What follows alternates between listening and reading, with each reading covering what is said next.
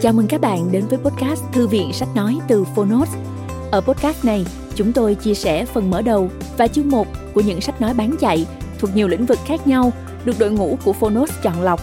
Mong là thông qua podcast, người nghe sẽ tìm thấy quyển sách phù hợp cho bản thân và cả những kiến thức hữu ích cũng như nguồn cảm hứng, kinh nghiệm giúp cuộc sống hàng ngày trở nên phong phú, hiệu quả hơn.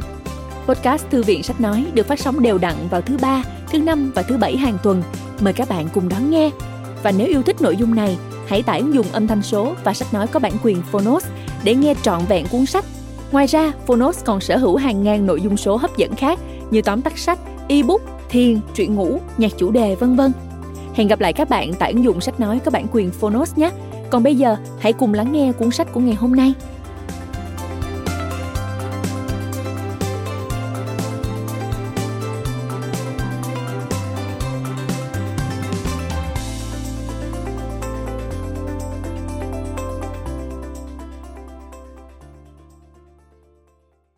Bạn đang nghe từ Phonos.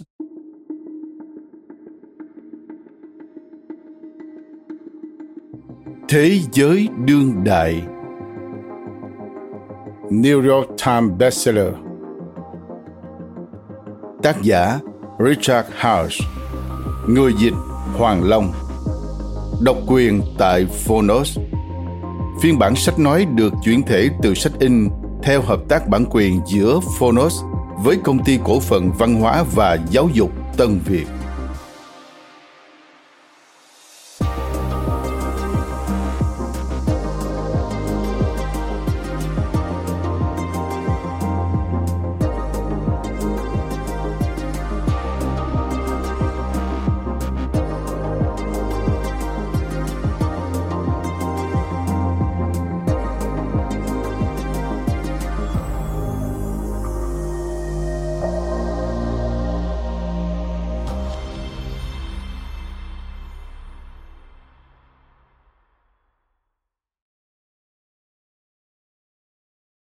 Đây chính là cuốn sách mà tất cả công dân và sinh viên nên đọc. Cựu Ngoại trưởng Madeleine Albright Dành tặng Susan, Sam và Francesca. Mời bạn xem bản đồ thế giới được đính kèm trên ứng dụng. Lời nói đầu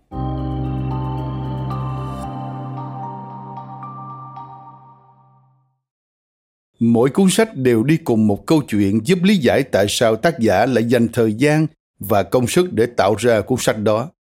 Với cuốn sách này, câu chuyện bắt đầu vào một ngày hè cách đây hơn một thập niên trước. Khi tôi đi câu cùng một người bạn ở nantucket, người cháu trai của bạn tôi nhập hội cùng chúng tôi trên thuyền. Sau đó, tôi bắt chuyện và hỏi cậu học ở đâu. Cậu ấy trả lời, stanford ạ. à. Cậu là sinh viên ngành khoa học máy tính, chuẩn bị bước sang năm thứ tư. Tôi tiếp tục hỏi một số câu cụ thể về những môn cậu sẽ học ngoài việc lập trình. Ví dụ như cậu ấy có học về kinh tế, lịch sử hay chính trị không?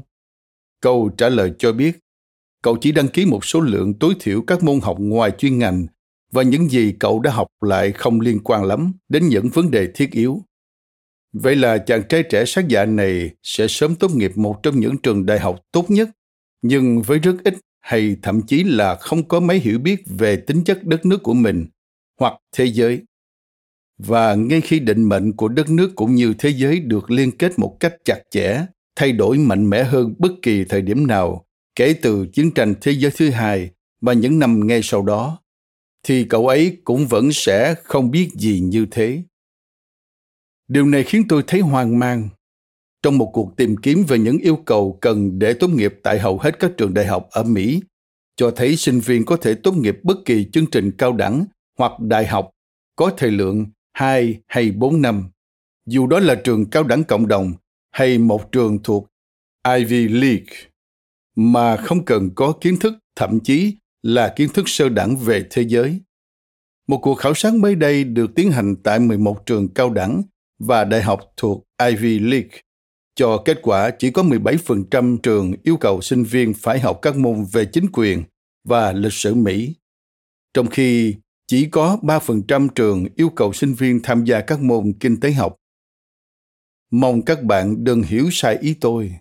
Gần như mọi trường đại học đều đưa ra nhiều môn học về quan hệ quốc tế hoặc chính sách đối ngoại.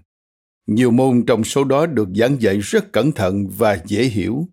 Nhưng nếu sinh viên không chọn chúng là môn chuyên ngành, thì các môn học đó sẽ không thuộc dạng bắt buộc để tốt nghiệp và nhiều trường hợp thậm chí cũng không bắt buộc đối với các sinh viên chuyên ngành trong một lĩnh vực liên quan đến chúng.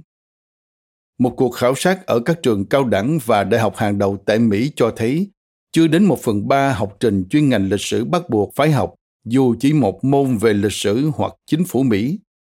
Những môn học cốt lõi mà sinh viên phải học chẳng khác gì những giống loài đang trên bờ tuyệt chủng. Hầu hết các trường chỉ bắt buộc mỗi sinh viên phải học một hoặc nhiều môn khác nhau theo chỉ định, chẳng hạn như khoa học tự nhiên, khoa học xã hội và các môn nghệ thuật. Ở các trường lớn hơn, một lĩnh vực có thể chia thành 100 môn để sinh viên lựa chọn. Do đó, sinh viên hoàn toàn có thể đáp ứng số tín chỉ dành cho môn lịch sử Mỹ mà không cần học về cách mạng Mỹ hay nội chiến Hoa Kỳ. Hoặc họ có thể đáp ứng số tín chỉ dành cho môn lịch sử thế giới mà không cần học về chiến tranh thế giới thứ hai hoặc chiến tranh lạnh. Hay cơ bản hơn là tại sao thế giới lại quan trọng và thế giới vận hành như thế nào. Việc học ngoại ngữ là rất tốt, nhưng đó không phải là sự thay thế đáng thuyết phục cho những môn học lịch sử, chính trị như trong trường hợp này. Ở các trường cấp 3, tình trạng này thậm chí còn dễ thấy hơn trong đó nhiều trường thậm chí không giảng dạy các môn học cơ bản về quan hệ quốc tế hoặc các vấn đề toàn cầu. Mục đích của tôi không phải là giải thích tất cả những chuyện này xảy ra như thế nào. Mặc dù tôi muốn nói rằng các trường cấp 3 ngày càng ít quan tâm tới các môn học về giáo dục công dân và xã hội do sự hạn chế về nguồn lực cũng như áp lực phải đáp ứng các chỉ tiêu liên quan đến những môn khoa học, công nghệ, kỹ thuật và toán hay còn được gọi là STEM. Nói thêm, STEM, viết tắt chữ đầu của bốn từ tiếng Anh gồm Science, tức khoa học, Technology, công nghệ, Engineering, tức kỹ thuật, Mathematics, tức toán. Quay lại nội dung chính.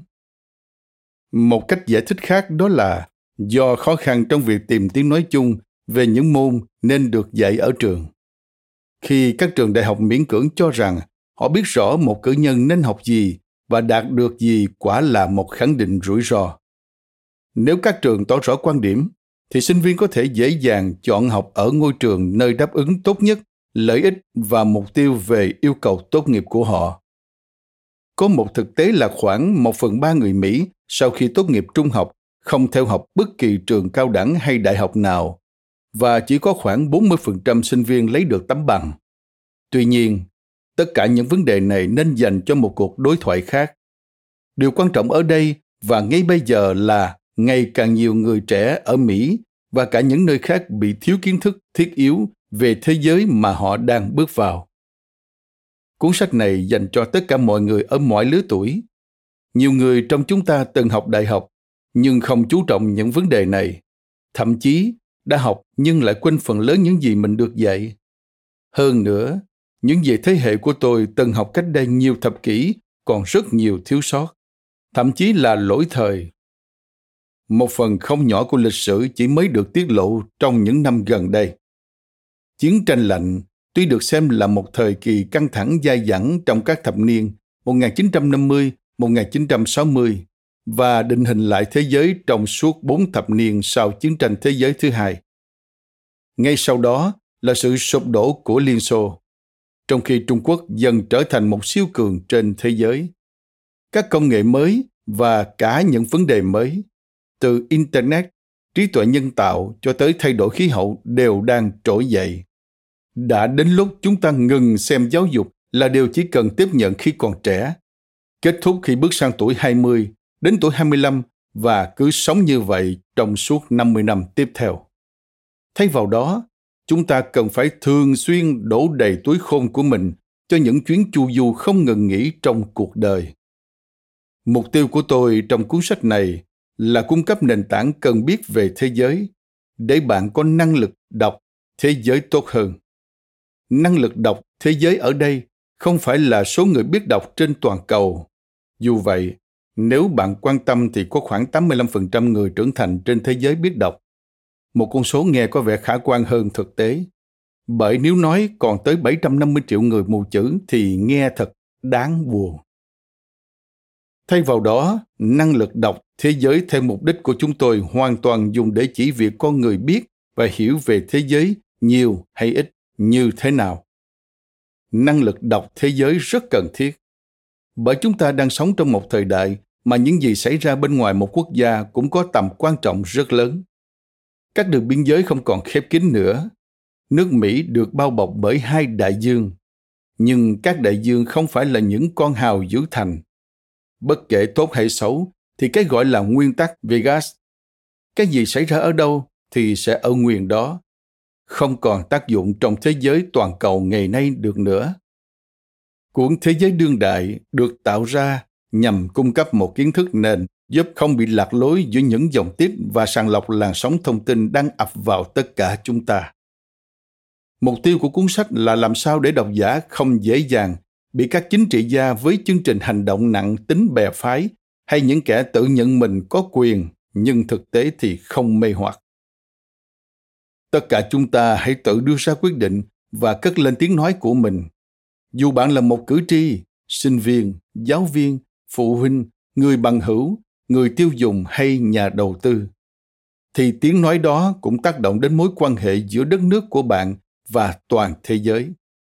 Với hiểu biết tốt hơn về thế giới cùng những thách thức đang chờ đợi bạn sẽ trở thành một công dân có nhận thức cao hơn, có khả năng yêu cầu các nhà lãnh đạo do mình bầu phải chịu trách nhiệm và đưa ra những phán quyết độc lập, hợp lý. Bạn hãy nghĩ đến một số câu hỏi gắn liền với các dòng tiết. Chẳng hạn như, liệu thương mại tự do có đáng để ủng hộ hay không? Liệu hàng rào thuế quan có phải là ý tưởng tốt hay không? Liệu mỹ có nên tấn công triều tiên và iran?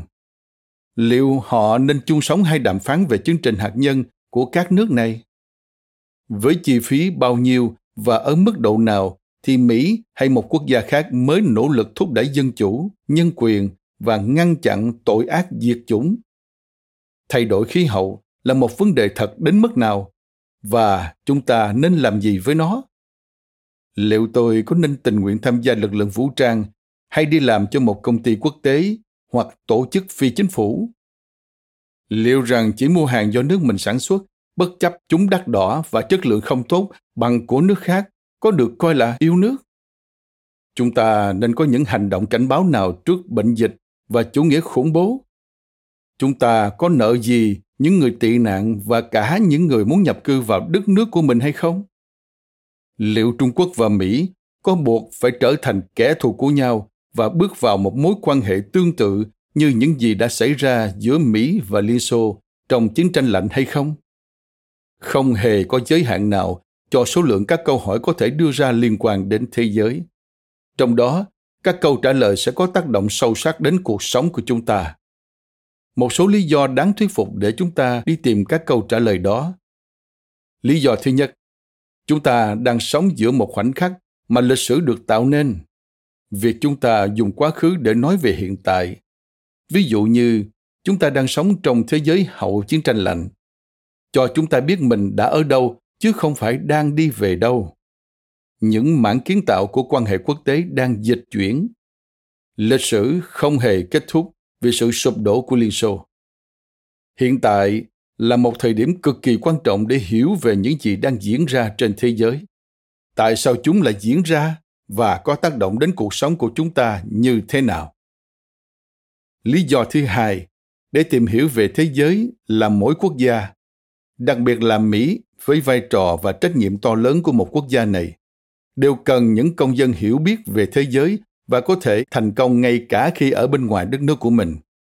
Họ có thể đơn thuần là những người lính bộ binh của một quốc gia hoặc có thể tham dự vào thế giới ngoại giao, tình báo, hành pháp viện trợ quốc tế và an ninh nội địa những cơ hội như vậy không nên chỉ gói gọn trong phạm vi chính quyền Chúng ta cũng nói về cả các nhà báo, học giả, doanh nhân cũng như những người chọn làm việc cho một trong nhiều tổ chức phi chính phủ đang tham gia thúc đẩy giáo dục, y tế và phát triển. Lý do thứ ba để phát triển năng lực đọc thế giới bắt nguồn từ bản thân lợi ích của kinh tế. Hãy xem trường hợp của Mỹ. Đất nước chiếm một phần 20 dân số thế giới. Mặc dù tỷ trọng sản lượng kinh tế của Mỹ là một con số cao hơn đáng kể, sắp xỉ 25% so với các nước khác. Nhưng con số này đang có chiều hướng đi xuống.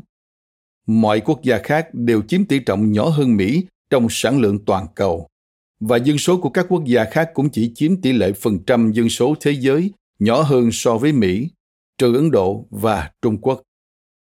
Việc hiểu được các thị trường nước ngoài là một điều kiện để giữ khả năng cạnh tranh và việc biết những gì đang xảy ra ở các nơi khác là yếu tố cần thiết cho mọi quyết định kinh doanh cũng như đầu tư của bạn. Riêng người Mỹ còn có thêm một lý do để đọc được thế giới, đó là Mỹ đã nắm giữ vai trò lãnh đạo trên thế giới trong suốt 3 phần tư thế kỷ vừa qua. Mỹ là kiến trúc sư trưởng của thế giới cũng như nhà thầu chính tạo nên nó.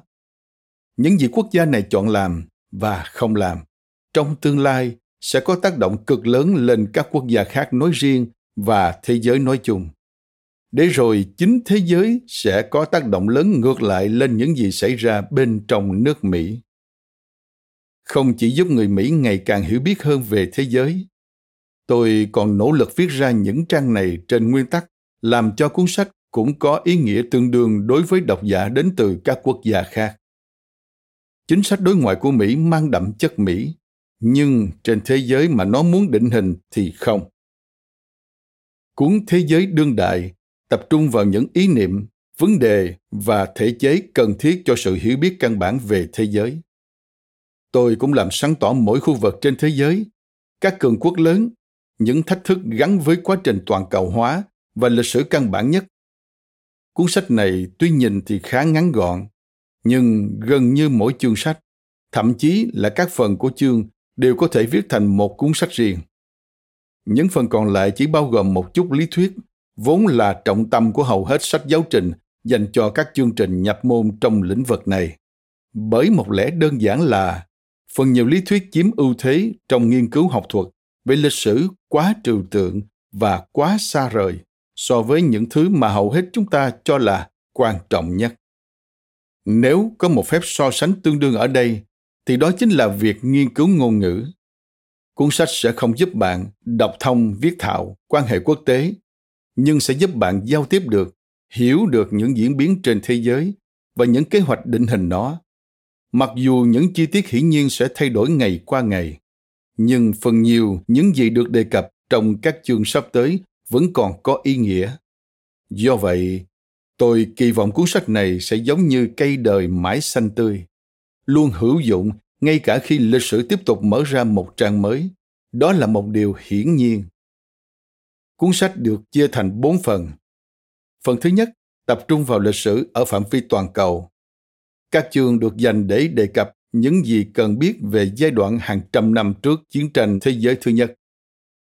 Ba thập niên kể từ chiến tranh thế giới thứ nhất cho tới kết thúc của chiến tranh thế giới thứ hai, hơn bốn thập niên chiến tranh lạnh và giai đoạn hiện tại như Mark Twain đã nói.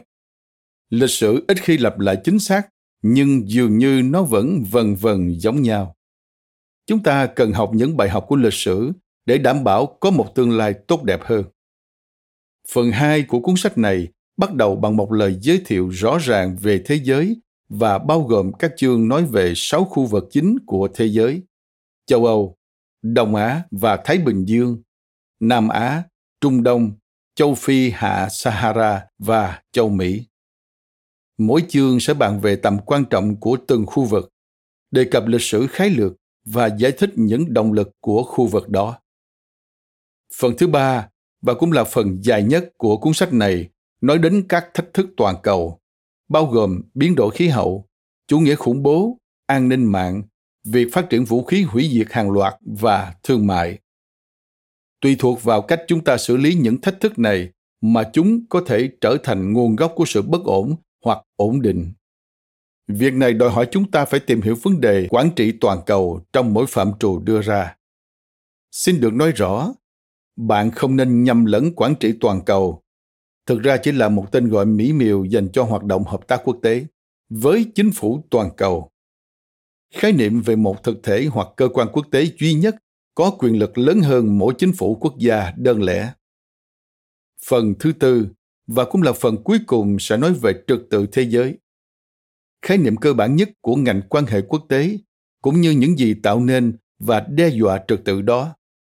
Phần này của cuốn sách sẽ đào sâu tìm hiểu những nguồn gốc chính của sự ổn định trên thế giới, bao gồm khái niệm và thực tiễn về chủ quyền, ngăn chặn, cân bằng quyền lực, quan hệ đồng minh và lỏng lẻo hơn là liên minh, cũng như vai trò của các tổ chức quốc tế, nền dân chủ, thương mại và luật pháp quốc tế. Chương này cũng sẽ đánh giá sự bất ổn trên thế giới và kết thúc bằng cuộc thảo luận về ý nghĩa của tất cả những điều trên đối với thời đại toàn cầu hiện nay. Một chú thích được đính kèm ở cuối sách có ý nghĩa rất bao quát. Một này không chỉ là những chi tiết về nguồn tài liệu mà tôi dùng cho cuốn sách này, mà còn là đề xuất để bạn tìm đọc thêm.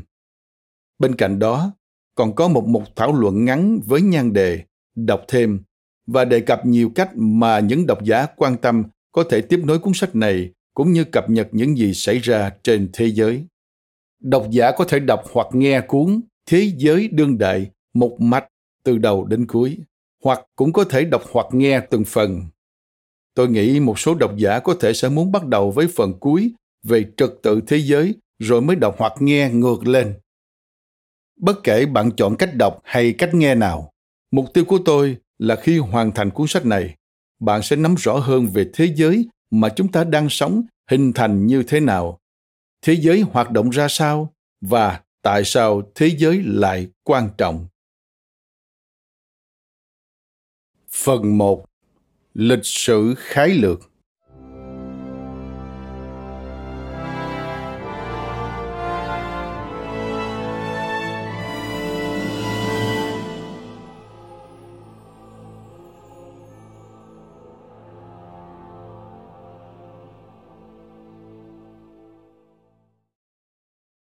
với tư cách một dân tộc, một xã hội hay một quốc gia.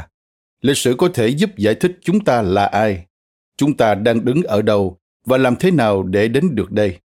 Lịch sử cũng có thể giúp chúng ta hiểu được người khác bằng cách mang lại bối cảnh và góc nhìn, đồng thời tăng cường kiến thức. Lịch sử cũng có mặt thực tiễn của nó. Lịch sử có thể mang lại những bài học, mặc dù đúng là không có hai tình huống nào hoàn toàn giống nhau đến từng chi tiết, nhưng vẫn có những mô tiếp chung. George Santayana, một nhà văn cuối thế kỷ 19 và đầu thế kỷ 20, đã đi trước rất xa khi cho rằng những kẻ không nhớ nổi quá khứ thì sẽ lặp lại quá khứ. Như các bạn kỳ vọng, lịch sử mà chúng ta có thể khai thác làm cơ sở cho bất kỳ ai muốn hiểu biết tốt hơn về thế giới thì gần như là vô hạn. Với nỗ lực mang lại những kiến thức lịch sử hữu ích, nhưng ở một tầm mức dễ hiểu cho người đọc và người nghe. Tôi sẽ bàn về những gì được phần đông cho là đã cấu thành nên kỷ nguyên quốc tế hiện đại, tức là lịch sử có khởi đầu từ thế kỷ thứ 17. Khởi điểm đó không hề tùy tiện mà đặt ra. Chiến tranh 30 năm, một cuộc xung đột với sự tham gia của phần lớn châu Âu, trong đó bao gồm cả khía cạnh chính trị lẫn tôn giáo, đã kết thúc vào năm 1648 với hòa ước Westphalia, một hiệp định hòa bình mà phần đông coi là sự báo trước của trật tự quốc tế hiện đại. Một trật tự với các quốc gia có chủ quyền thừa nhận nền độc lập của nhau và tôn trọng đường biên giới phân định giữa các nước. Tôi phải thừa nhận là có một sự thiên vị dành cho châu Âu trong toàn bộ những việc trên. Tuy nhiên, đằng sau sự thiên vị đó lại có tính hợp lý nhất định. Trong thời đại này, châu Âu có vai trò và ảnh hưởng vô cùng to lớn đến những khu vực khác trên thế giới, và những quy tắc được thể hiện trong Hòa ước Westphalia vẫn tiếp tục là nền tảng cho quan hệ quốc tế trên khắp thế giới. Trên thực tế, chúng ta có thể tìm thấy bên ngoài châu Âu một số quốc gia có thể nghĩ ngay tới Trung Quốc, hiện tại giống với những quy tắc được đặt ra trong Hòa ước Westphalia nhất và có quan điểm truyền thống nhất về chủ quyền. Trong cuốn sách này, lịch sử được chia làm bốn giai đoạn. Giai đoạn đầu tiên cũng là giai đoạn dài nhất, kéo dài gần 300 năm kể từ đầu thế kỷ thứ 17 cho tới sự bùng nổ của chiến tranh thế giới thứ nhất vào năm 1914.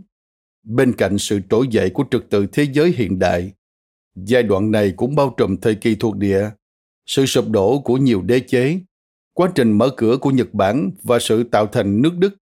Nội chiến Hoa Kỳ cùng sự trỗi dậy sau đó của nước Mỹ với tư cách một siêu cường và thêm nữa là sự xuất hiện của những công nghệ đã cách mạng hóa ngành sản xuất, vận tải và cả các cuộc chiến. Giai đoạn thứ hai tập trung vào khoảng thời gian kéo dài ba thập niên, từ năm 1914 đến năm 1945, giai đoạn đẫm máu nhất trong toàn bộ lịch sử. Đó là giai đoạn được khởi đầu và kết thúc bằng hai cuộc chiến tranh thế giới dài nhất, tốn kém nhất, đã chi phối nửa đầu thế kỷ 20.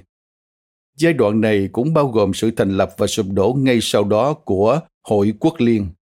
Đại khủng hoảng, sự trỗi dậy của chủ nghĩa dân tộc và chủ nghĩa phát xít, cũng như nhiều sai lầm của chính sách đối ngoại và ngoại giao đã góp phần làm bùng nổ chiến tranh thế giới lần thứ hai chỉ trong vòng một thế kỷ duy nhất. Giai đoạn thứ ba tập trung nói về chiến tranh lạnh, một giai đoạn kéo dài bốn thập niên diễn ra sau khi chiến tranh thế giới thứ hai kết thúc. Thế giới bị chi phối bởi cuộc chạy đua giữa Mỹ và Liên Xô. Phần này sẽ bàn về nguyên nhân dẫn đến chiến tranh lạnh, tại sao nó lại lạnh, lý do khi nào và bằng cách nào cuộc chiến này đã kết thúc. Giai đoạn thứ tư và cũng là chương cuối của cuốn lịch sử này sẽ đánh giá giai đoạn hậu chiến tranh lạnh. Giai đoạn này bắt đầu vào năm 1989 và đến ba thập niên sau chúng ta vẫn đang sống trong giai đoạn này.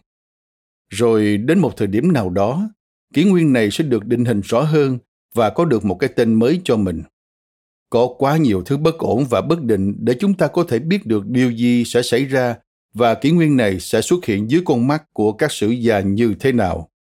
Dẫu vậy, một lần nữa, việc tìm hiểu giai đoạn hậu chiến tranh lạnh đã diễn biến ra sao cho đến thời điểm hiện tại là điều hoàn toàn cần thiết nếu chúng ta muốn biết được mình đang đứng ở đâu. Từ chiến tranh 30 năm đến sự bùng nổ của chiến tranh thế giới thứ nhất, từ năm 1618 đến năm 1914.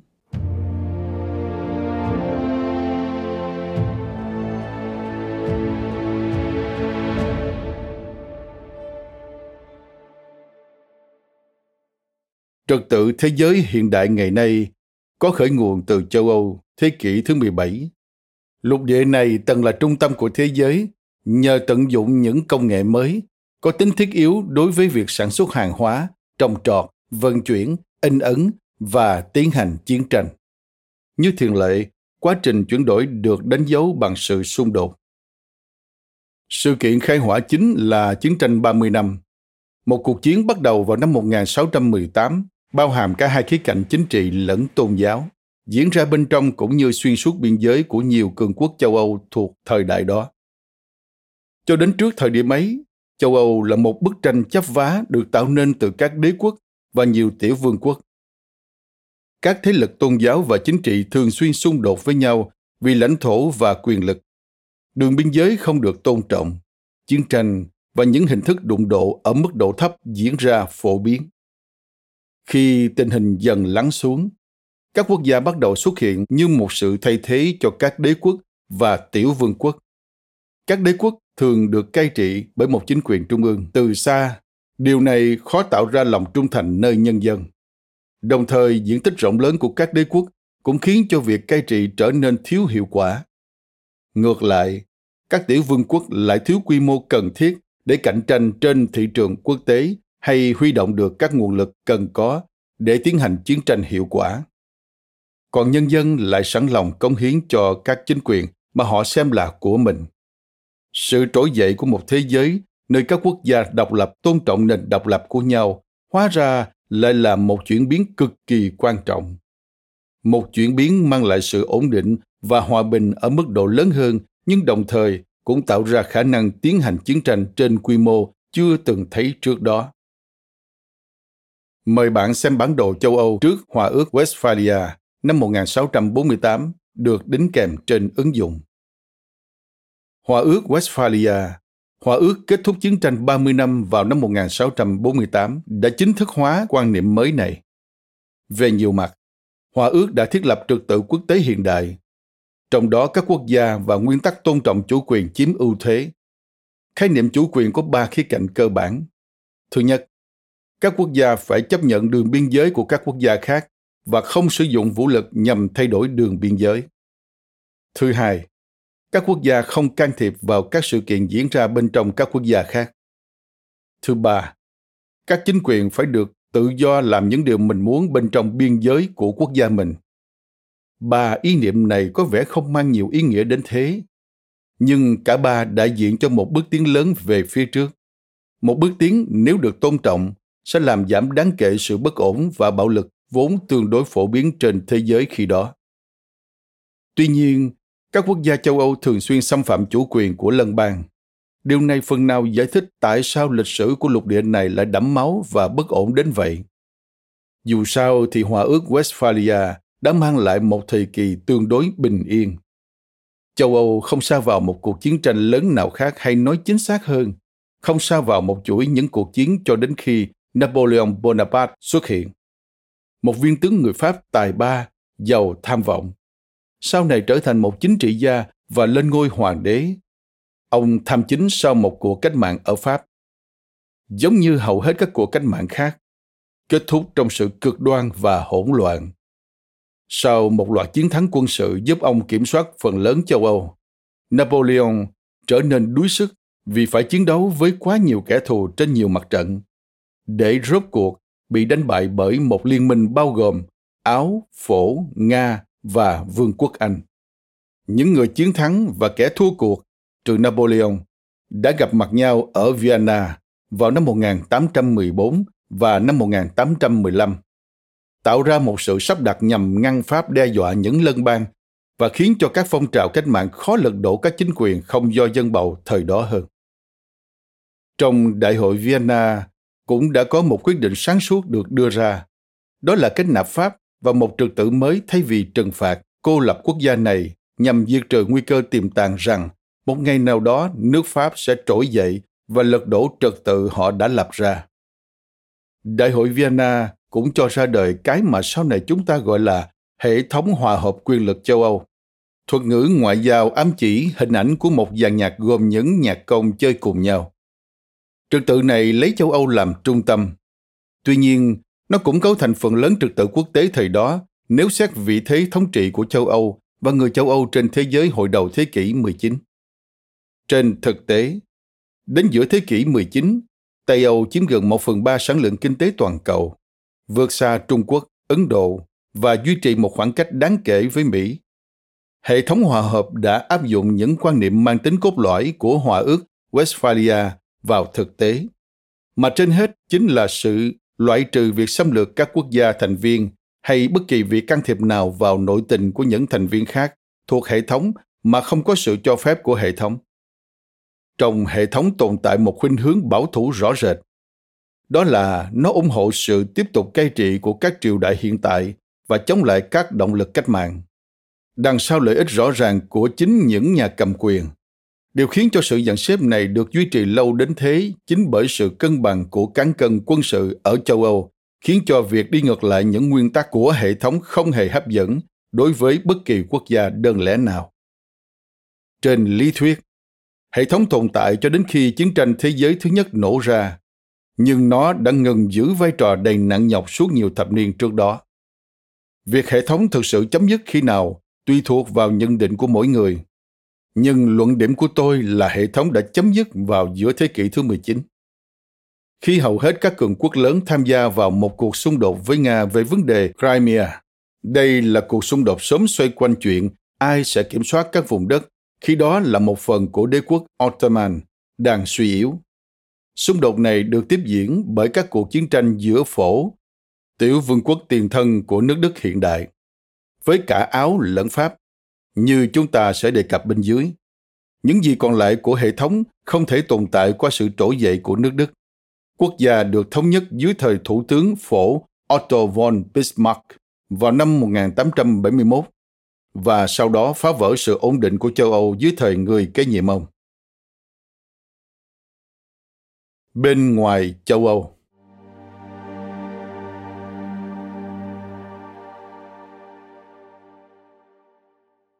Chúng ta sẽ gặp sai lầm nếu giới hạn đánh giá của mình về lịch sử thế kỷ thứ 18 và 19 trong phạm vi châu Âu.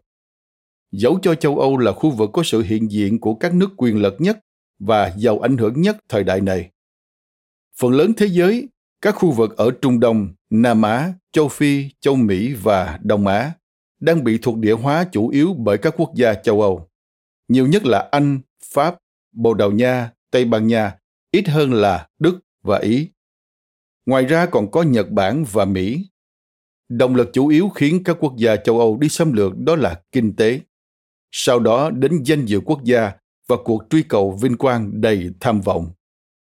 Đối với Trung Quốc, thế kỷ 19 đã khởi đầu tương đối tốt đẹp. Nền kinh tế của quốc gia này tương đối lớn, một phần là nhờ các quan hệ thương mại đem lại nhiều lợi nhuận với Anh và các nước khác. Nhưng rốt cuộc, thế kỷ này chẳng có gì là vẻ vang đối với Trung Quốc. Đó là một khoảng thời gian được đánh dấu bởi sự cai trị trì trệ của triều đình. Những thách thức nội bộ đối với chính quyền trung ương cùng sự hung hăng của các thế lực nước ngoài dành cho Trung Quốc, bao gồm chiến tranh nhà phiến. Trong đó, Anh đã buộc Trung Quốc phải tham gia một nền thương mại thuốc viện quy mô lớn mà quốc gia này không hề mong muốn bởi hậu quả mà mặt hàng này gây ra cho người dân của họ. Theo sau cuộc xung đột này là một loạt những cuộc xâm lăng Trung Quốc từ phía Anh, Pháp, Đức, Nhật và Nga. Từ đó gây nên một cuộc cướp bóc giữa các cường quốc này để giành được quyền lợi từ Trung Quốc. Quốc gia khi đó đã tụt lại rất xa so với các cường quốc châu Âu cả về kinh tế, chính trị lẫn quân sự. Thực tế này được giữ nguyên khá lâu trong nửa đầu thế kỷ 20. Giai đoạn được bắt đầu bằng chiến tranh Nha Phiến và kết thúc với tuyên bố thành lập nước Cộng hòa Nhân dân Trung Hoa của Mao Trạch Đông vào năm 1949, được người Trung Quốc gọi là Thế kỷ ô nhục và tiếp tục góp phần định hình nên quan điểm của người dân Trung Quốc về thế giới. Chính quyền hiện tại của Trung Quốc cho rằng một nước Trung Quốc chìm trong những xáo trộn nội bộ sẽ thu hút sự tấn công từ các cường quốc bên ngoài và chỉ có một chính quyền trung ương vững mạnh mới có thể đoàn kết lại đất nước. Đảng Cộng sản Trung Quốc đã áp dụng luận điểm này để biện minh cho việc nắm trọn quyền lực của họ. Còn Nhật Bản, bắt đầu thế kỷ 19 giống như cách họ đã bắt đầu và kết thúc hai thế kỷ trước đó. Phần lớn là bế quan tỏa cản với thế giới bên ngoài. Vào năm 1853, Mỹ, một quốc gia thuộc Thái Bình Dương đang tìm kiếm những thị trường mới, đã dẫn đầu cuộc tấn công nhằm buộc Nhật Bản phải mở cửa thương mại với thế giới bên ngoài. Khi các tàu chiến Mỹ không mời mà đến xuất hiện để yêu cầu được tiếp cận các thị trường Nhật Bản, thì nước Nhật đã nhượng bộ vì xét về mặt quân sự, họ không còn phương cách nào để giữ khư khư thị trường của mình nữa. Giống như Trung Quốc, họ buộc phải chấp nhận những điều kiện nhục nhã cả về kinh tế và luật pháp với những kẻ đến từ bên ngoài. Nhưng cuối cùng thì những nhượng bộ này không trở nên phổ biến trên khắp nước Nhật, mà còn giúp kích hoạt sự phản kháng chính trị thành công đối với vị Shogun, vị tướng quân đứng đầu trong số các lệnh chúa phong kiến đang cai trị đất nước. Đến năm 1868, trật tự của triều đình đã được phục hồi dưới thời Thiên Hoàng Minh Trị. Minh Trị có nghĩa sự cai trị sáng suốt, đã cai trị nước Nhật trong suốt gần 50 năm. Cho đến năm 1912, một giai đoạn được gọi với cái tên phổ biến là Minh Trị Duy Tân. Trong đó nước Nhật hiện đại đã được kiến lập. Không như Trung Quốc, Nhật Bản đã đi theo một con đường tương đồng với những gì diễn ra ở châu Âu và Mỹ. Một chính quyền quan liêu hiện đại cùng một bộ máy hành chính đã được thiết lập ở Tokyo để giám sát toàn bộ đất nước. Nhật Bản cũng triển khai một chính sách công nghiệp hóa và xây dựng quân đội hiện đại. Nước này cũng đi theo tấm gương của các đế quốc châu Âu trong hai thập niên cuối cùng của thế kỷ 19. Trong khi Anh, Pháp, Đức và các nước khác đang chiếm đóng hoặc kiểm soát những giải đất lớn tại Trung Đông, châu Phi và nhiều khu vực ở châu Á, thì Nhật Bản thiết lập quyền kiểm soát của họ đối với nhiều khu vực ở Hàn Quốc, Trung Quốc. Nhật Bản đã khéo léo đánh bại người Nga trong cuộc chiến vào những năm 1904 đến năm 1905, đánh dấu lần đầu tiên trong kỷ nguyên hiện đại, một cường quốc châu Á giành thắng lợi trước một cường quốc châu Âu. Cũng giống như các cường quốc lớn ở châu Âu vào thời đó, Nhật Bản đã đắm chìm trong làn sóng kiêu hãnh của chủ nghĩa quốc gia. Ở nơi được gọi là tầng Thế Giới, có các thuộc địa Anh ở Bắc Mỹ mà đến giữa thế kỷ 18, họ ngày càng trở nên chán nản khi bị Hoàng gia Anh bắt phải đóng thuế và có rất ít quyền tự quyết đối với số phận của mình. Cuộc chiến được gọi là chiến tranh cách mạng Mỹ hay chiến tranh giành độc lập Mỹ. Trên thực tế là một cuộc chiến giải phóng đất nước bắt đầu vào năm 1775. Cuộc chiến này được tiến hành bởi rất nhiều người có xuất thân từ Anh hoặc nhiều nơi khác ở châu Âu, chống lại những người cai trị Anh quốc. Cuối cùng thì họ cũng thành công sau không ít thất bại và một quốc gia mới, Hợp Chủng quốc Hoa Kỳ, đã tuyên bố nền độc lập của mình vào năm 1776. Ngay cả một lịch sử ngắn ngủi của nước Mỹ, một lịch sử theo dấu những biến động chính trị của nền dân chủ mới qua cuộc nội chiến Hoa Kỳ, cuộc tái thiết đất nước sau nội chiến thời đại mã vàng và kỷ nguyên tiến bộ cũng sẽ vượt xa giới hạn của cuốn sách này. Nhưng những gì phù hợp với mục đích của chúng ta đó là đất nước này sẽ phát triển thành một cường quốc nông nghiệp, công nghiệp, thương mại, tài chính và quân sự với những quyết định và hành động, cả sự bất động, có tác động lớn đến phần còn lại của thế giới. Thật ra, thế kỷ 20 vẫn thường được gọi ngầm là thế kỷ Hoa Kỳ vì những lý do xác đáng mặc dù vai trò quan trọng của người Mỹ trên thế giới chỉ bắt đầu trở nên xuyên suốt kể từ chiến tranh thế giới thứ hai. Con đường dẫn đến chiến tranh thế giới